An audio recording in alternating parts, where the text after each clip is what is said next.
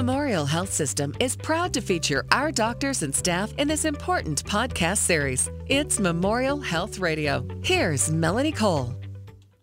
Lung cancer is the leading cause of cancer death in the United States. However, it can sometimes be cured if it's found early enough. Lung cancer screening with low dose CT has been shown to save lives by finding lung cancer earlier when it's easier to treat.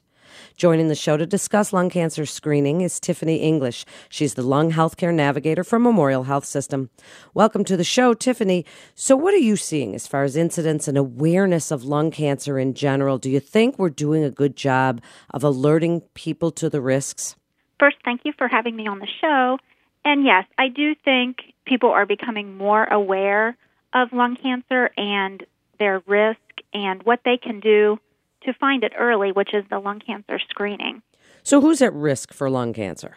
So, lung cancer screening is recommended for the highest risk group of individuals, which is people between the ages of 55 and 77 then have smoked a pack a day for 30 years or two packs a day for 15 years, and currently smoke or quit within the last 15 years. So, those are the guidelines that we use to determine if a patient is eligible for screening. Tell us about the screening itself. What is it like and what's this test like?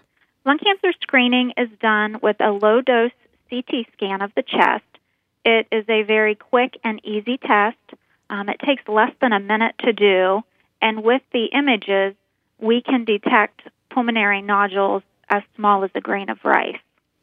Wow. So let's first talk about the results. If someone does get this screening, who reads the results and what, what should they expect? So the low dose CAT scans are read by a radiologist. And when he reads the, the low dose CAT scans, he's looking for pulmonary nodules. And like I said, he can he can see very small pulmonary nodules on that. And based on the size and the characteristics of the nodule, that is how it is determined if um, we need to look at this further or if the patient can wait a year and come back for their yearly wellness screening. Might there sometimes be other results that might indicate something that's not cancer? Absolutely. We've we've found um, infections, and also with the CT scan of the chest, sometimes we will get parts of the abdomen and um, neck area as well, where we have picked up on other problems.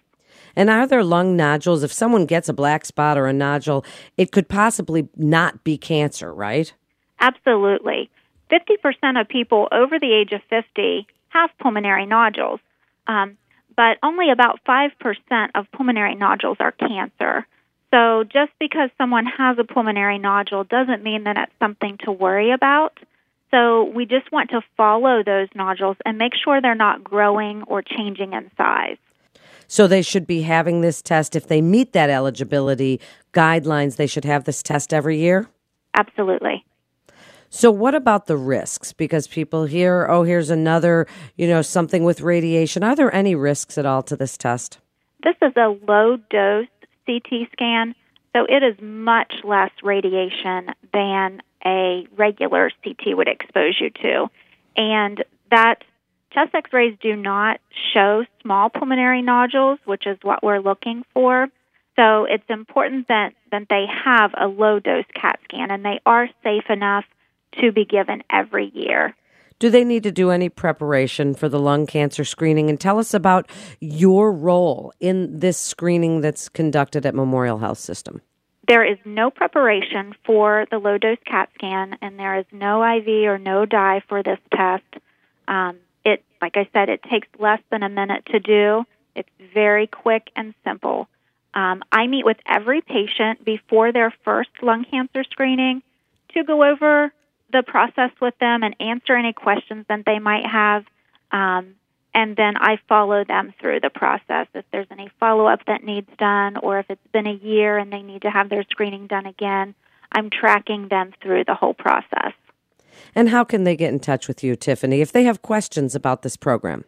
My direct number is 740 376 1979, or they can go on Memorial Health System website and um, chat with the lung navigator through email.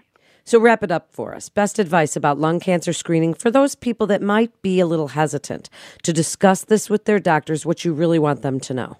Absolutely. I, you know, people say they don't want to know if they have lung cancer because usually when you have lung cancer, it's not found until it's advanced and not treatable or curable at that time.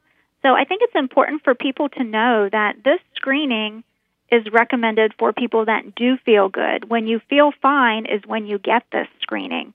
Um, you don't wait until you have symptoms because if we can find early stage lung cancer before symptoms, then it can be treated and cured. And we have had patients go through the program then have not even had to have any chemo or radiation because it was found so early.